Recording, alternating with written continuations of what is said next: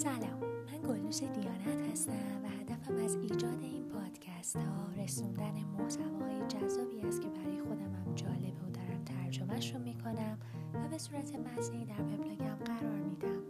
خواستم اینجا با روش دیگه ای به دست خواننده های بیشتری برسونم تا بتونن این بار گوش بدن. مرسی که